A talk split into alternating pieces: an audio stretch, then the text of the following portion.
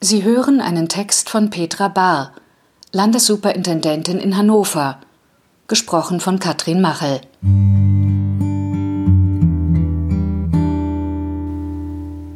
Lasst die Sonne nicht über eurem Zorn untergehen. Epheser 4, Vers 26. Mit diesem Satz könnte man Kriege verhindern, sagt die Greisin. Zorn ist ein schnell wachsendes Geschwür. Es zieht Bitterkeit, Wut und Verachtung hinterher. Die bald Hundertjährige muss es wissen. Ein Krieg, eine Flucht, der Verlust von zwei Kindern, einem Mann und der Heimat, die Erfahrung der eigenen ideologischen Verblendung und der Schrecken über die Anfälligkeit für Kriegstreiberei im eigenen Herzen. Wie viel besser der Schlaf, wie viel schöner die Träume.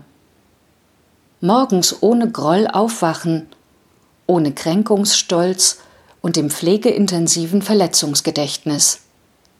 Wie viel friedlicher wäre es, weil die eigene Seele zu Frieden gekommen wäre. Den Zorn des Tages ablegen wie die dreckige Jeans, das erhitzte Gemüt kühlen wie das verschwitzte Gesicht. Vielleicht hat die alte Dame recht.